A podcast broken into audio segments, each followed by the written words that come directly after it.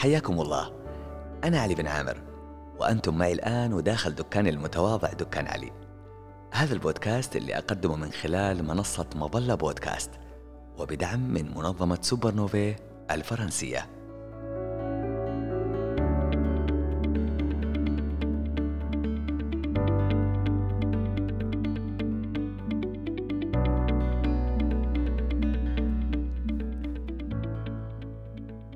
أهل أول كان عندهم مفاهيم خاصة في التجارة والبزنس.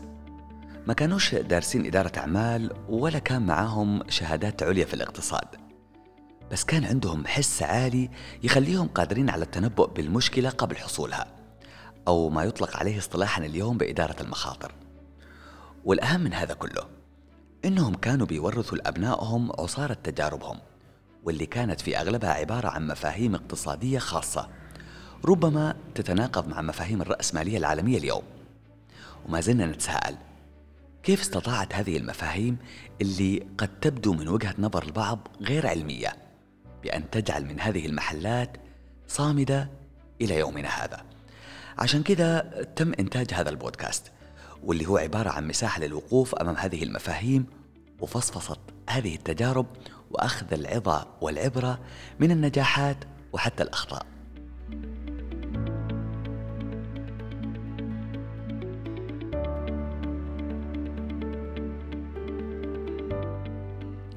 دكان اليوم تجاوز عمره الأربعين عام. واستطاع أن يكسب ثقة زبائنه من خلال يافطة صغيرة علقت على واجهة المحل. سنستمع الآن إلى تجربة الجيل الثاني من ملاك محل القناعة لبيع أدوات الخياطة. ومع العم عمر بحويرث.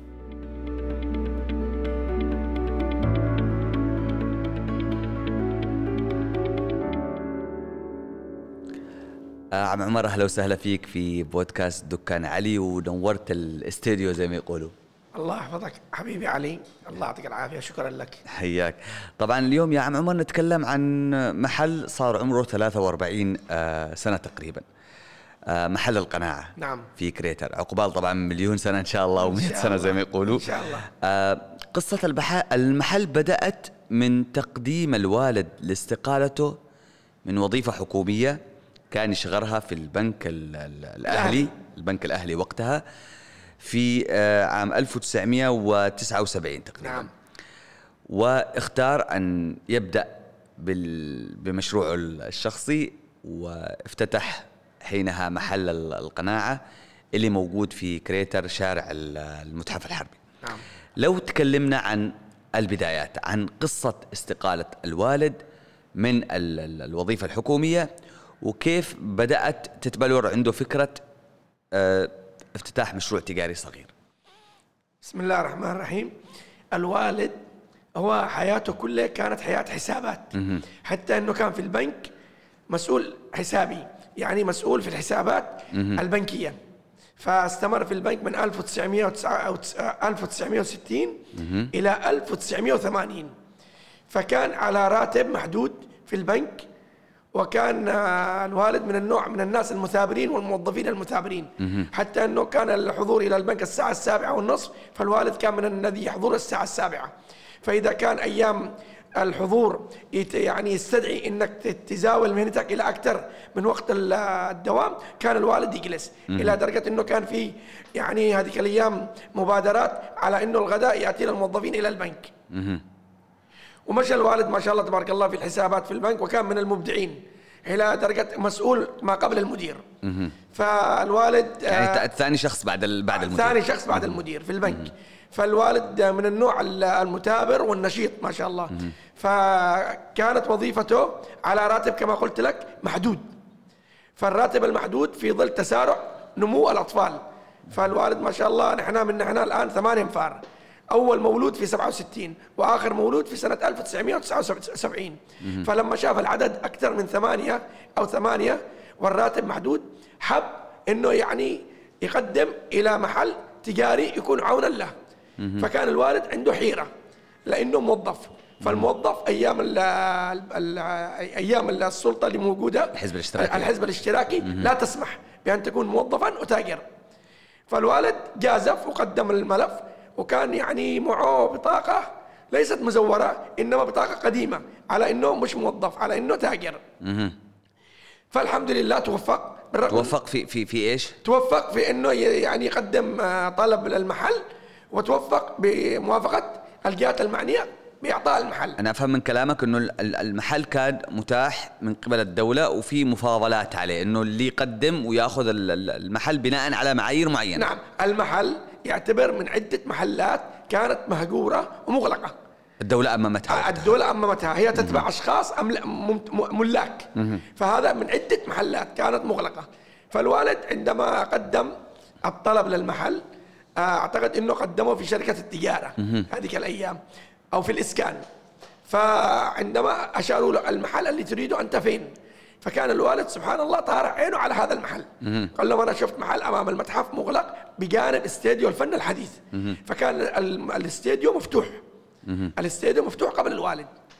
فنزلوا وشافوا الموقع وشافوا كل شيء وشافوا المواصفات الذي أبي تقدم بها إنه لديه من الأبناء ثمانية وإنه بدون عمل وإنه يعني يريد آه هذا المحل.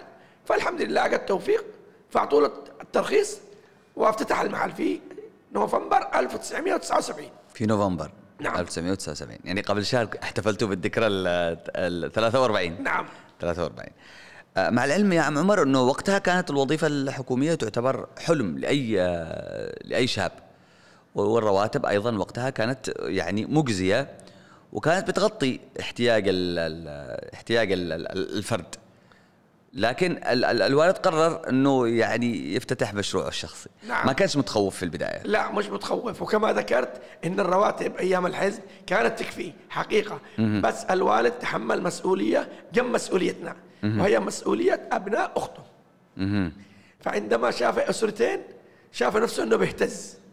الراتب الذي يستلمه ما بيقدرش يوفره الأسرتين. يغطي الأسرتين أو يوفر دعم أسرتين.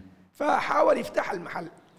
فبعد افتتاح المحل آه، من ذات نفسه الوالد شعر إنه آه، من يجي بيناخش على إيش نقول بالكلى أو بي بي يعني بيجري وراه. بيحافر زي ما بيحفر على أو آه. حاجة كيف أنت معك محل وأنت تشتغل موظف.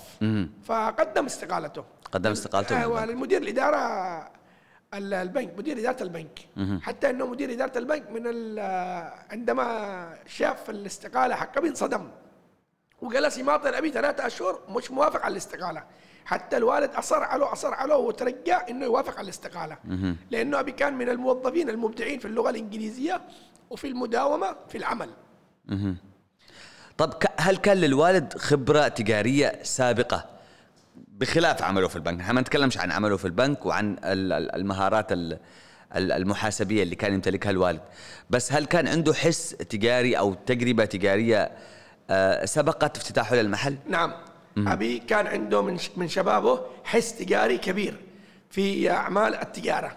حتى أذكر عندما كان يقص لي وأنا صغير قال يا عمر كنت في نهاية الخمسينات يعني ما بين 54 إلى 58 أنا أروح إلى ميناء التواهي فكان ميناء التواهي تجي يخوت. كلها سياح يتكلمون اللغة الإنجليزية. فكان آه، كما ذكر لي أخذ يعني نماذج من عدة ساعات ماركات. وآخذ نماذج من نظارات شمسية ماركات. قال آخذ بيدي هذه بحدود خمس إلى ست ساعات وبيدي هذه إلى خمس ست نظارات. هذه هو صغير. أيوه أبي كان يعني في صغير عمره يمكن يتجاوز 18 سنة. إيه. فقال كنت ما شاء الله تبارك الله أروح فرحان. أبي فبداية الستينيات شكل وكالتين. وكالتين نعم وكالة اسمها وكالة الخير التجارية وكالة الإقبال التجارية. بينه وبين أخوه. اخوه علي الله يرحمه. شراكة. شراكة. فكانت التجارتين تتعامل مع آه، يعني مؤسسات في الخارج. آه، وكل وكالات. ودخل في وكالة الأحذية ودخل في وكالة النظارات وبعض وكالات الساعات.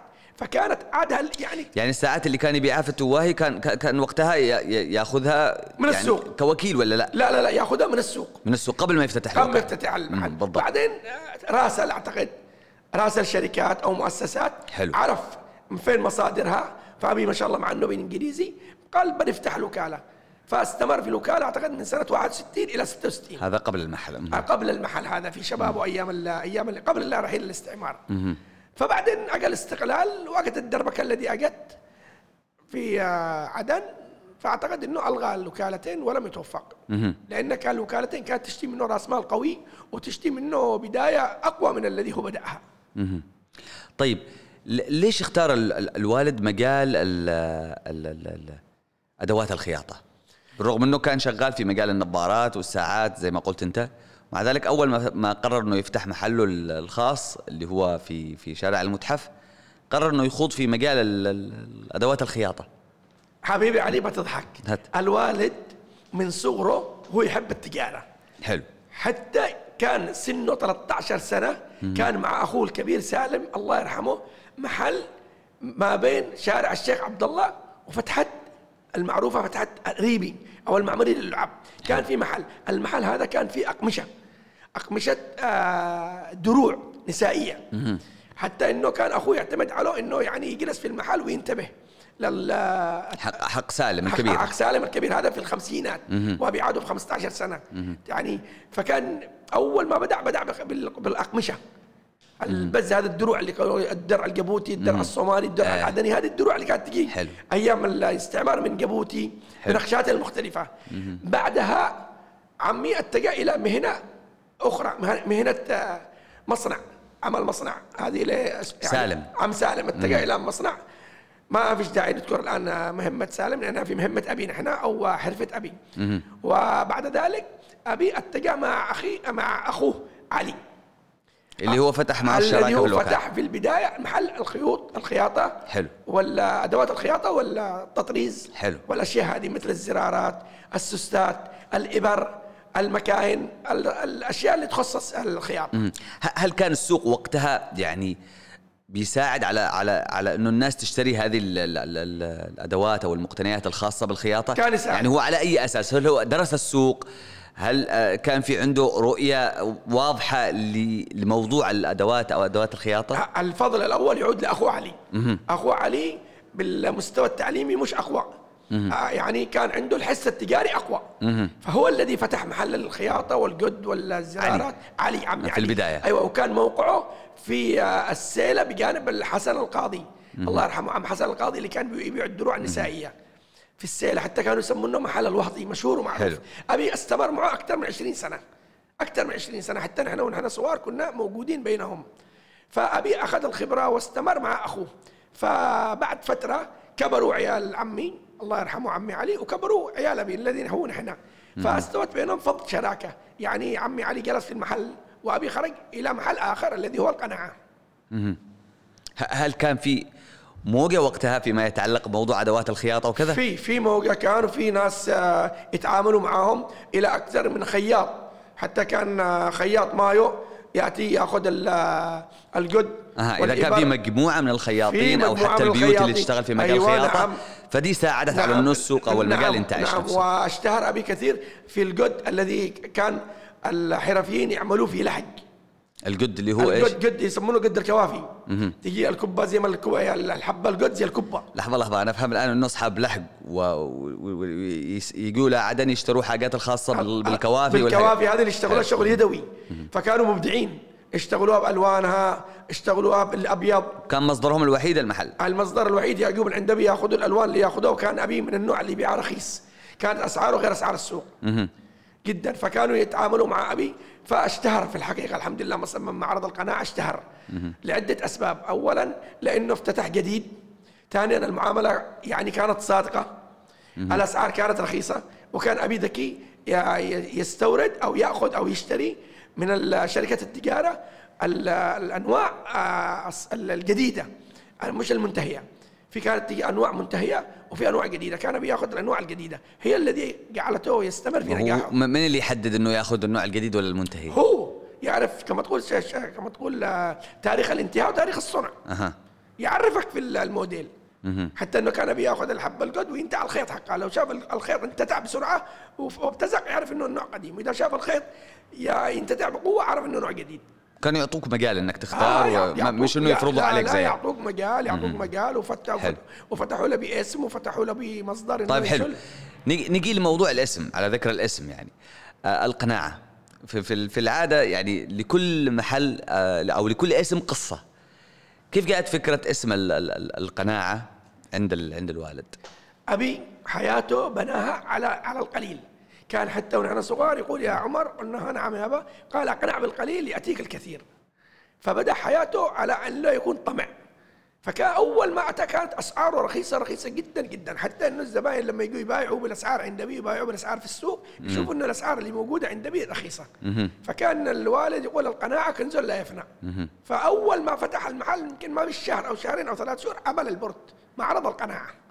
وحتى كان بعض الأسلوب مع الوالد يضحك مع الزباين عندما يقول له يا عم ما تشوفش السعر قليل غالي؟ قال له اخرج اخرج اقرأ لي ال board إيش مكتوب؟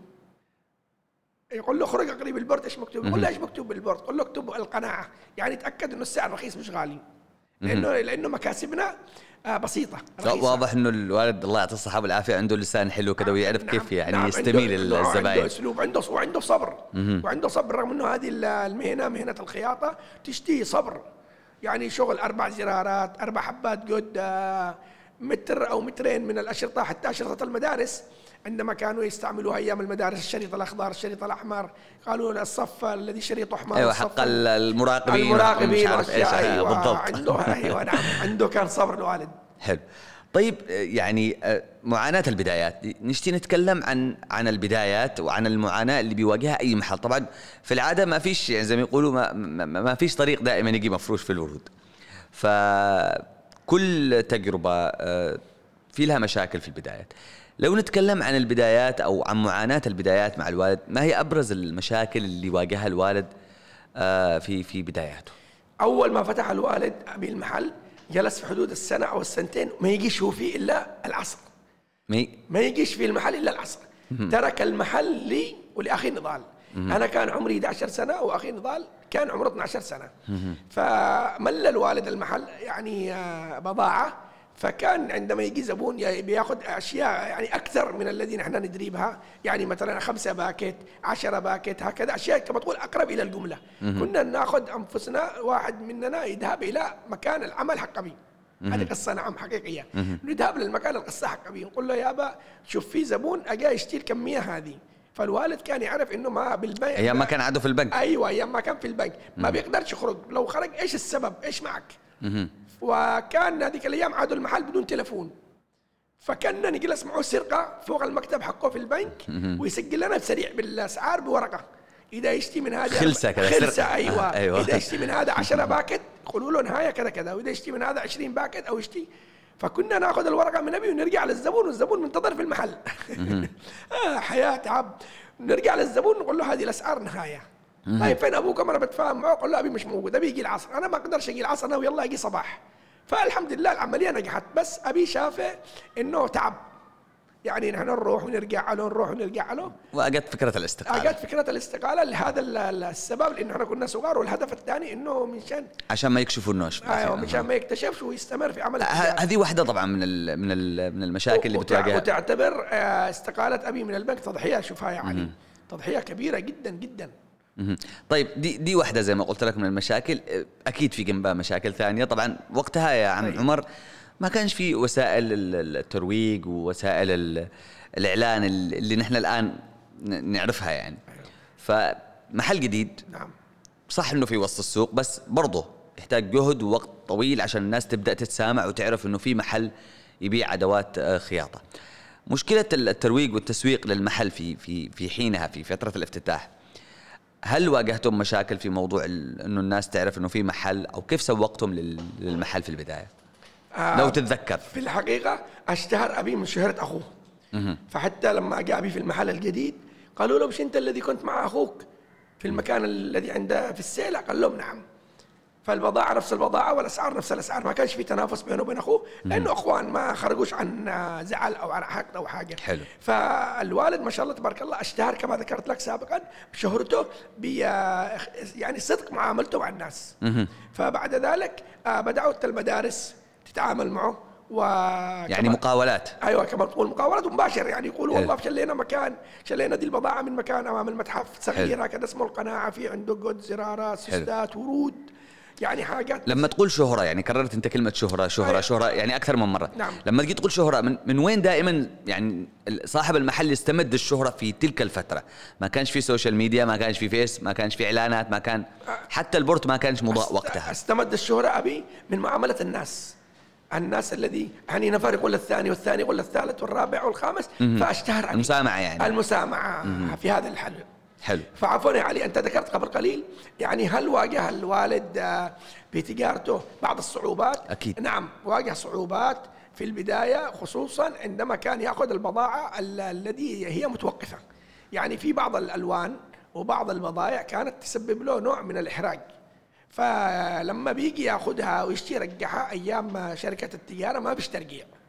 ف... آه خلاص شو لا ما, ما فيش مجال. بالضبط فالوالد كان يعني يضطر إنه يبيعها بنص القيمة. فهذه كانت تسبب له نوع من الإحراج في في البيع. حتى إنه آه بتضحك كان في قدرة دي أو ألوان ما تمشيش يرجع يصيح لأصحاب اسمهم هذول الذي يسموا الحلويات. هذه قصة. أيوه أيوه يجي يصيح لأصحاب الحلويات يقول لهم والله معي قد هذا لما أنتم تسووا حلاوة كان أيام الحلويات كانوا يربطوها أذكر. أيوه أيوة. وتعامل مع عدة محلات بنفسه راح والله يا سلام. وكانوا يجوا ياخذوا منه كما تقول بلانت كيس آه. وكان يقول لهم دي بخمسة شيلين ودي بعشرة شيلين وياخذوا بلانت كيس حلو. ويلا وشلوه من ربطوا له حقوا الحلاوة وسووا له الخيوط دد- ومشوا له وخارج. منه من ال- الألوان والأنواع اللي ما تمشيش هي هي واحدة من المشاكل اللي اللي اللي أنت ذكرتها الآن إنه أنت يعني المحل افتتح تقريبا في في فترة التأميم. نعم. بداية فترة التأميم. مع بداية فترة التأميم.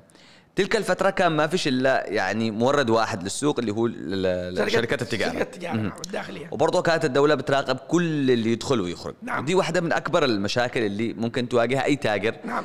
تعود على السوق المفتوح ما قبل. نعم. يعني أنت اشتغلت في فترة السوق المفتوح في ما قبل الاستقلال وبعدين جيت على فترة فيها نوع من التضييق. الدولة هي اللي توفر الدولة هي اللي تحدد الدولة هي اللي تقول كل شيء. في تلك الفترة كيف تعاملتم مع هذه المشكلة؟ كيف كنتوا تواكبوا؟ كيف كنتوا تقدروا تكسروا ال- ال- القاعدة أو تكسروا الموجود في السوق؟ ولا ما معنا الا نمشي, نمشي بال- بالموجود؟ ما معانا الا نمشي بالموجود.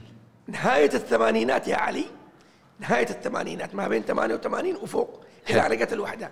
بدأت تفتتح تجارة الشنطة. حلو. أعتقد بدأت تفتتح تجارة الشنطة. هؤلاء الناس اللي يسمون انفسهم تجار شنطه حلو. بدأوا يطلعوا الهند. اغلب أغلب التجارة بدأ بي يتأسس ويبتني فيه من تجارة الهند حقيقة. فكانوا اللي هي ما, بين كم؟ متى بدأت تحديدا؟ من, من 88 88. بدأ ال- الحزب الاشتراكي يخلي حلو. الناس تسافر وده. فكان يريس أي واحد تاجر شنطة يسافر يجيب له شنطة. الشنطة هذه تقدر ب 30 35 40 كيلو بس فيها ما شاء الله ما يعبي بضاعة شهر للمحل. منها ورود منها زرارات جديدة بألوانه بأنواعه ومنها أنواع من القد وأنواع من الإبر أنواع من الأهواك حق الشعر. تجي هواك حق الشعر هكذا زينة. فكانوا فكان الوالد حظه إنه أول ما بداوا تجار الشنطة وكأنهم بداوا اللي عنده.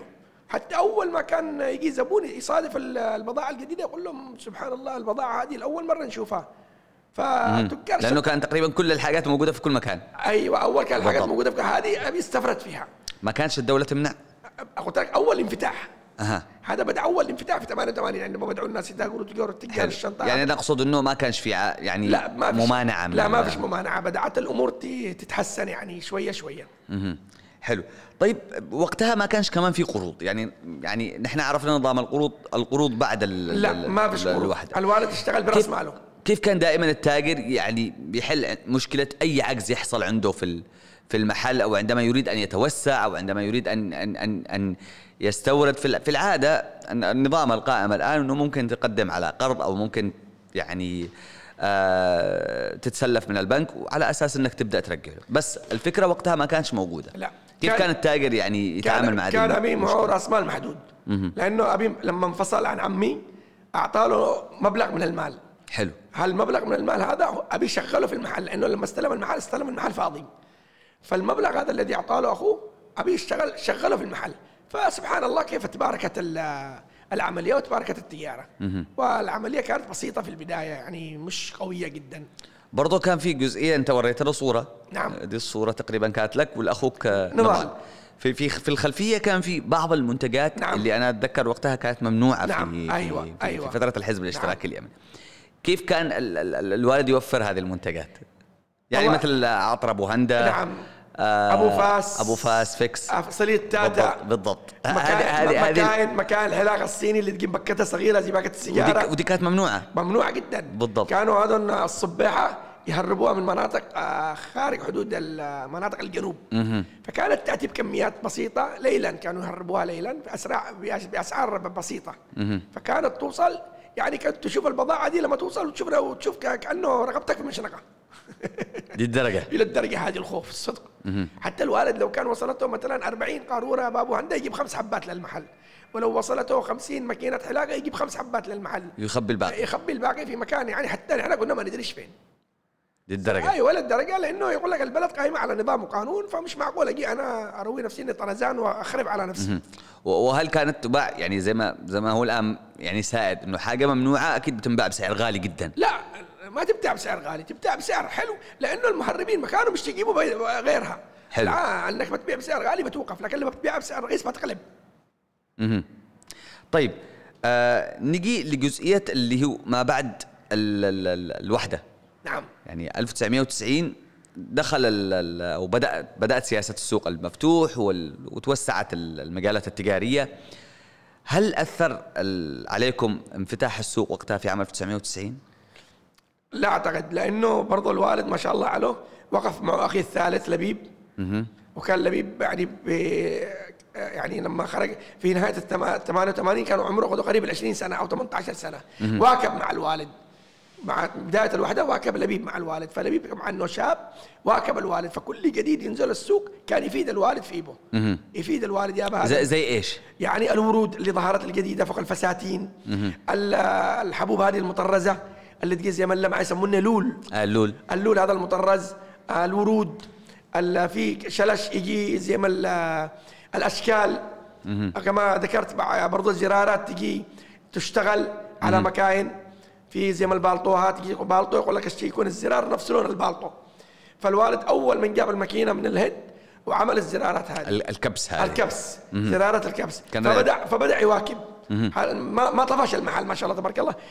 كل ما له ينهض القناعة جاب القناعة جاب القناعة جاب والرزق على الله وما شاء الله تبارك الله ماشي حاله. طب كيف كانت علاقة الوالد مع مع السوق بشكل عام؟ أنا ما أتكلمش عن الزباين. عن التجار علاقته بالتجار الموجودين وقتها آه، كيف كان شكل المجتمع التجاري وقتها؟ يعني أنا أعرف أنه كانت علاقات متماسكة جدا. ما نعم. فيش اللي هو موجود الآن إنه ده بيحافر ده لأنه منافس أو حاجة زي كده نعم. يعني. كانت علاقته مع التجار علاقة حلوة. حتى أغلب أصحاب الاقمشه عندما يقول يعني يقول زباين عندهم يأخذوا منهم دروع نسائية أو حاجة أو شيء يقول له طيب أنا كيف بوديه وكيف بشتغله وكيف الشيء زينه إيش أعمل له؟ كان يقول له روح القناعة. القناعة عنده ورود عنده زرارات عنده حاجة عنده القد عنده فمن طيبة أبي حصل الناس تحبه وتشهره وتوصي عنده زباين. طيب آه ذكرت نقطة مهمة اللي هو إنه كان أخوك لبيب نعم. بيساعد الوالد فيما يتعلق بموضوع المواكبة نعم آه متى بدأ الوالد يعتمد بدرجة كبيرة جدا أو على على أبنائه؟ في الحقيقة في البداية اعتمد علي أنا ونضال مه. بعدين بعد 88 أنا رحت تجنيد تجند مه. إلى سنة 90 وكذلك نضال تجند وواصل دراسته حلو آه، بالجامعة دخل في الحقوق وأنا اتجندت وخرجت إلى مجال آخر حلو. في عمل. فثبت معه أخي لبيب حلو. في المحل لأنه لبيب أول ما جت التسعينات كان عمره 18 سنة. فلبيب واكب العمل مع الوالد وقيم في المحل ما شاء الله. تقريبا من 79 إلى إلى إلى 90 ذكرت إنه ما كانش في منافس في في في, في السوق. لا ما فيش. يعني ما فيش منافس. ما كان كان منافس. كان القناعة هو الوحيد اللي نعم. يتفرد بمجال نعم. الأدوات إلى تقدر تقول إلى من 90 إلى 95 96 كانوا يعتدوا بعدليات تسحب الخياطة. عددهم قليل جدا. عددهم لا يتجاوز العشرة. اللي اللي يبيعوا أدوات أدوات الخياطة, أدوات الخياطة. يعني تقدر تقول خمسة في عدن وخمسة في الشيخ عثمان. طيب في هذه الحالة هل عدم وجود المنافس نقدر نقول هو اللي خلاكم أو هو اللي ساعد على الاستمرارية والبقاء؟ هو شوف يا علي مش عدم وجود المنافس. الشغلة هذه شغلة تشتي صبر. تشتي. تشتي صبر. الشغلة شغلة الخياطة شغلة دقيقة. يعني إبرة رقم 16 إبرة رقم 18 اشتي الزرار هذا بني بس أفتح بني أغمق. اشتي الزرار هذا أخضر أشتي أخضر فاتح أخضر حاني أشتي أكبر من هذا الحجم. أشتي القد يكون لونه من النوع الذي يطابق لون الثوب أو لون الدرع أو لون الجاكيت. فالعمليه أو مهنة الخياطة تشتي صبر. وتشتي نوع من القلب النفس. حتى إنه كثير من الناس كانوا يسألوا الوالد ما شاء الله عليك أنت الآن قدك قريب ال 55 ال 60 وأنت مستمر في الخياطة أنت عندك قلب. أنا ما أقدرش أشتغل هذا العمل. لو أجي أشوف تجيب لي خمسة زرارات جيب لي أربع إبر جيب لي خمس حبات قد فكما قلت مش منافس العملية تشتي نوع من الصبر وأبي من النوع الذي يتمكن بالصبر هذا. طب هل الموقع أو وجود الموقع في قلب السوق عامل مساعد؟ الاكبر من عامل مساعد عامل مساعد ونص المحل اشتهر لأنه حتى العنوان لما كانوا يقولوا فين دي القناعة؟ يقول له القناعة قدام المتحف العسكري، فين القناعة؟ قال له القناعة قدام المتحف العسكري. خلاص الشهرة جت برضه من العنوان ومن الموقع متى بدأ الوالد يعني يعني يتخلى عن المحل؟ أو يعني يسلم الرايه لل ما شاء الله أبي استمر في المحل إلى 2006 ما شاء الله. وهو يعني عمره 64 سنة. 64 سنة. أجل له الجلطه وعمره 64 جلطه دماغية. بعد الجلطه الدماغية ما حصلش عافية ولا عد وصل للمحل. فحمل الرايه من بعده أخي لبيب والآن أبناء مع لبيب. أبناء أخي لبيب. في العادة دائما لما يكون في مشروع عائلي انتقال المشروع من ال من ال الأب إلى إلى الأبناء عادة ما بيكونش موفق أو دائما ما بيستمرش المحل. ومع ذلك استمر لبيب ونضال وأنت أيضا في إنه المحل يحافظ على رونقه وعلى على مكانته. كيف استطعتوا إنكم تكسروا هذه القاعدة اللي هي فترة الانتقال دائما ما بين الأب إلى الأبناء أو من جيل إلى جيل؟ كسرناها بكلمة واحدة. ما كانش موجود أي خلاف ولا اختلاف بيننا. لا خلاف بين الوالد وابنائه ولا خلاف من الأبناء ذاتهم في المحل فهذه الذي جعلت المحل إلى اليوم يستمر نجي الفترة مهمة اللي هي دائما آه، أي مشروع ينضرب دائما لما يكون في معارك أو في حروب أنتم نعم. المحل تقريبا عاصر عدة آه، نعم. منعطفات نعم. 86 نبدأ ب 86 نعم. لو نتكلم عن هذه المرحلة تحديدا هل أثرت هذه الحرب على على القناعة وكيف تجاوزتم هذه المشكلة؟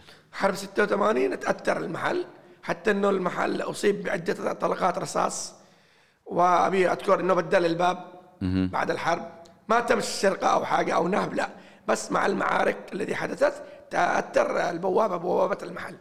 وكذلك في 94 مع الحرب تأثر. بعد 86 أيضا السوق ما كانش يعني بنفس قوته اللي كان موجود عليها ما قبل حرب 86 بعد 86 السوق خف خفت حدته بالتجارة لمدة لا تقل على سنة وبعدها رجع طبيعي. مه. نعم. من, من يعني استمر سنة تقريبا سنة كان في فتور بعدين رجع كما هو. مه. وحرب 94 وحرب 94 كذلك تأثر المحل مش تأثير بالرصاص أو شيء من هذا تأثير الإغلاق. استمر يمكن ثلاثة إلى أربع شهور مغلق فأثر على ميزانية المحل وصرفيات الوالد. يعني الذي كان يصرفها لأولاده. لو نجي نتكلم عن بعد 94 أه تغيرت العملة تغير النظام السياسي في البلد خرجنا من مرحلة السوق السوق الضيق إلى مرحلة السوق المفتوح. أه كيف تعامل الوالد وقتها مع تلك المرحلة؟ كيف بدأ يعني يواكب أو يعني يحاول أنه ينهض من جديد حتى يتماشى مع السوق الجديد؟ الذي نهض المحل يا علي تجار الشنطة. حقيقة. بعد التسعين. بعد التسعين. تجار الشنطة. يجي لعند الوالد يقول له أنا مسافر في اكثره إلى مصر وإلى سوريا وإلى الهند. المحل كان إيجار. المحل إيجار, إيجار. نعم. بقيتم تدفعوا الإيجار للدولة ولو إنه تغير النظام وقتها؟ في في التسعينات كان للدولة بعد ما قال القانون يرجع الآن للمالك. حلو. تمام. فشهرة المحل أشتهر من تجار الشنطة حقيقة يعني. يجي واحد عنده خبرة يسافر مصر واحد عنده خبرة يسافر الهند واحد عنده خبرة يسافر سوريا فأبي كان يعطي لهم نماذج. يقول له شوف هذا النموذج أنا أخذه يجي من الهند. يعطي له نموذج الوردة يعطي له نموذج الإبرة يعطي له نموذج الأمشاط حتى أبي دخل في الأمشاط هذه أمشاط الشعر بأنواعها. يعطي له نماذج أشياء كثيرة أبي يشتغل فيها الورود حتى الشوالي هذه اللي يسموها كانوا أيام الهند يجيبوها يسموها بنجري. آه. أو شوالي حديد وأشياء. فاشتهر الوالد أكثر وأكثر ببضاعة الهند من بضاعه سوريا وبضاعة مصر عندما كانت ما شاء الله تجارة الشنطة م- هذا بعد الوحدة. بعد الوحدة وبعد الحرب حق 94 حلو. وبقى بنفس الوقت في مجال ال ال وبقى في نفس الوقت مجال الخياطة. مهم. موجودة. طيب ما ليش ما فكرش الوالد وقتها يفتح مثلا وكالة تجارية؟ طول ما هو السوق مفتوح الآن إنه مثلا يبدأ يعني يعني يشتري وكالة أو يبدأ يورد آه، منتج يكون هو صاحب الحق أو صاحب الحصرية في الحصول على هذا المنتج. مع أنه السوق الآن مفتوح. نعم السبب كان المحل صغير ونحن كثير. يعني آه إيش أقول لك؟ كان المحل يصرف على أكثر من 20 نفر. يعني أبي ونحن ما شاء الله تبارك الله مع الوالد وأمي 11 وكما قلت لك أخته وعيالها إلى 20 نفر. فما افتتحش المجال معه على أنه أبي يتوسع.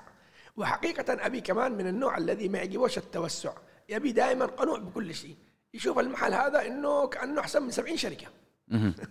مع إنه هذه أغلب السياسة هذه اتخذوها أغلب أصحاب المحلات القديمة. إنه أنا يعني ببقى على ما أنا عليه وما بتوسعش. وهذه ربما تكون سياسة خاطئة في في في نعم. مجال السوق المفتوح اليوم. آه، بعد انفتاح السوق بشكل آه، أكبر. اليوم نشوف أكثر من يعني عشرات أو مئات المحلات اللي بتنافس في تنافس. مجال ال- وربما يكون يعني لدى هذه المحلات أيضا وكالات خاصة. صحيح. ومع ذلك ما زال ال- ال- ال- المحل صامد. الحمد لله المحل صامد لأنه آه، له أوقات محدودة في فتحه صباحا وله أوقات محدودة في فتحه مساء والمعاملة معاملة طيبة. من أيام الوالد من أيام آه، ما كنا موجودين أنا وأخي نضال ومن أيام الآن موجود أخي لبيب وعياله. فالمعاملة طيبة وأكثر الناس يعرفوا إنه معاملتنا صدق وأمانة وبضاعتنا نظيفة. وهذا الذي خلى المحل يشتهر وما زال على قيد الحياة. إيش أكبر المشاكل اللي بتواجهكم اليوم؟ والله المشاكل اللي تواخذنا اليوم مشاكل الإيرادات يا علي. مش إلا في محل القناعة في عدة محلات تجارية. الإيرادات ب 2022 أرهقت الكثير منها حتى فواتير الكهرباء والماء والضرائب والواجبات ومزاولة المهنات غيرت كثير كثير كثير في ظل الضعف الأسواق اللي, اللي نشاهدها الآن. هذه أكبر المشاكل اللي تواجه الجميع في العام هذا 2022 طيب لو لو في نصيحة توجهها ل- ل- لأي شاب صاحب مشروع آه، صغير يفكر إنه يفتح اليوم نشوف أصحاب محلات مع الأسف يعني ربما لا يستطيع أن يصمد سنة أو سنتين. وبينما نجد إنه هناك العديد من المحلات اللي قدرت يعني تصمد لأكثر من خمسين سنة ومن بينها القناعة. لو توجه نصيحة للشباب أصحاب المشاريع الصغيرة والريادية آه، اللي يفكروا إنهم يكبروا ويتوسعوا. إيش النصيحة اللي بتوجهها لهم؟ والله أنا اولا النصيحة اللي أوجهها لهم إنه لا يأس مع الحياة. لابد إنهم يكونوا عندهم ال- يعني عندهم الأمل في إنشاء حرف. ففي الحقيقة حتى رأيت قبل أيام ولمده تتجاوز السنة آه، عند الكريبي أمام جولة الفل. ثلاثة شباب أعمارهم في العشرينات يعني لاحظت معاهم سيارة ومعاهم أنواع مختلفة من العشار. إيه بالضبط. يبيعوا العشار عشار اصفر عشار أحمر. فحسيت إنه يعني كما تقول مهنة هذه وهدف إنه يرتقي. ولكن مسكين فوق سيارة. فلو قام يعني يشتي يتطور ويقول بشو المحل وبعمل عنوان وبعمل بورد يقيس يضربها أخماس لا، فسداس. ما, اعتقدش إنه بيشتغل بالفاضي. فيجيب السيارة ويستأذن من الكريمي إنه بيوقف جنبه. وشبابنا في الحقيقة لازم آه، يكون عند السلطة المحلية دعم لجميع الشباب بمختلف ال- التخصصات. كثير من الشباب لما تجلس معه تحصل عنده حرف كثيرة. حتى الحرف المهنية في آه، الكمبيوترات في المراسلات في فتح الشفرات يعني أشياء كثيرة. بس في الوقت هذا ما حد يلفت لحد.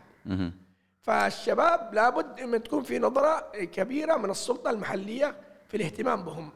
لأنه الشباب كما أرى في هذه الأيام عندهم الخبرات وعندهم الحرف وعندهم ال- الأمل في المستقبل ولكن آه، لا يساعدهم أحد في ذلك. طب لو لو قلت لك آه، تعطينا نصيحة أو شيء تعلمته من من الوالد الله يعطيه الصحة والعافية غير الصبر. أنت شخصيا. أنا كنت أقول للوالد كلمة. يا أبا كيف حياتك أقمتها؟ يعني أنت تعبت يا أبا. أجيت أبي ولد شوفه في محافظة لحج أبي ولد. أبوه حضرمي فقلت أقول له يا أبا إيش يعني كيف حياتك أنت يا أبا؟ يعني خليته. كان يقول كلمة واحدة يقولها أعتمد على الله ومن ثم على نفسك. أبي عمره وحياته معتمد على نفسه قيم نفسه بنفسه. يعني لم ألاحظ الحاجة أحتاج لأي إنسان في حياته إلا عمله وجهده ومثابرته في عمله. وأبي من النوع الذي ما كان يحب الفشل يحب النجاح دائما دائما إلى إلى إلى عمره هذا الذي موجود فيه الله يعطي الصحة والعافية ويطول الله بعمره إن شاء رب. الله آمين. ويحفظكم إن شاء الله. له شكرا يا علي آه عم عمر صالح الله آه. أحد القناعة شكرا جزيلا لك وإن شاء الله تكون رسالتك وصلت لكل اللي يسمعوا البودكاست اليوم الله. ولنا الله. لقاءات إن شاء الله بإذن وأنا محبة فيكم وفي شخصك أنت يا علي الله يعطيك بدالك والله يا. الله علي بن يحفظك. عامر لأنك شاب يعني تتمنى الخير للجميع. الله يحفظك. وتتمنى العدد كله حب. الله يحفظك. فإن شاء الله من كلمة هنا ومقابله هنا ولقاء هنا إن شاء الله. يجي الخير للجميع إن شاء, إن شاء الله بإذن الله. بإذن إن شاء الله. الله. شكرا حبيبي. شكرا لك.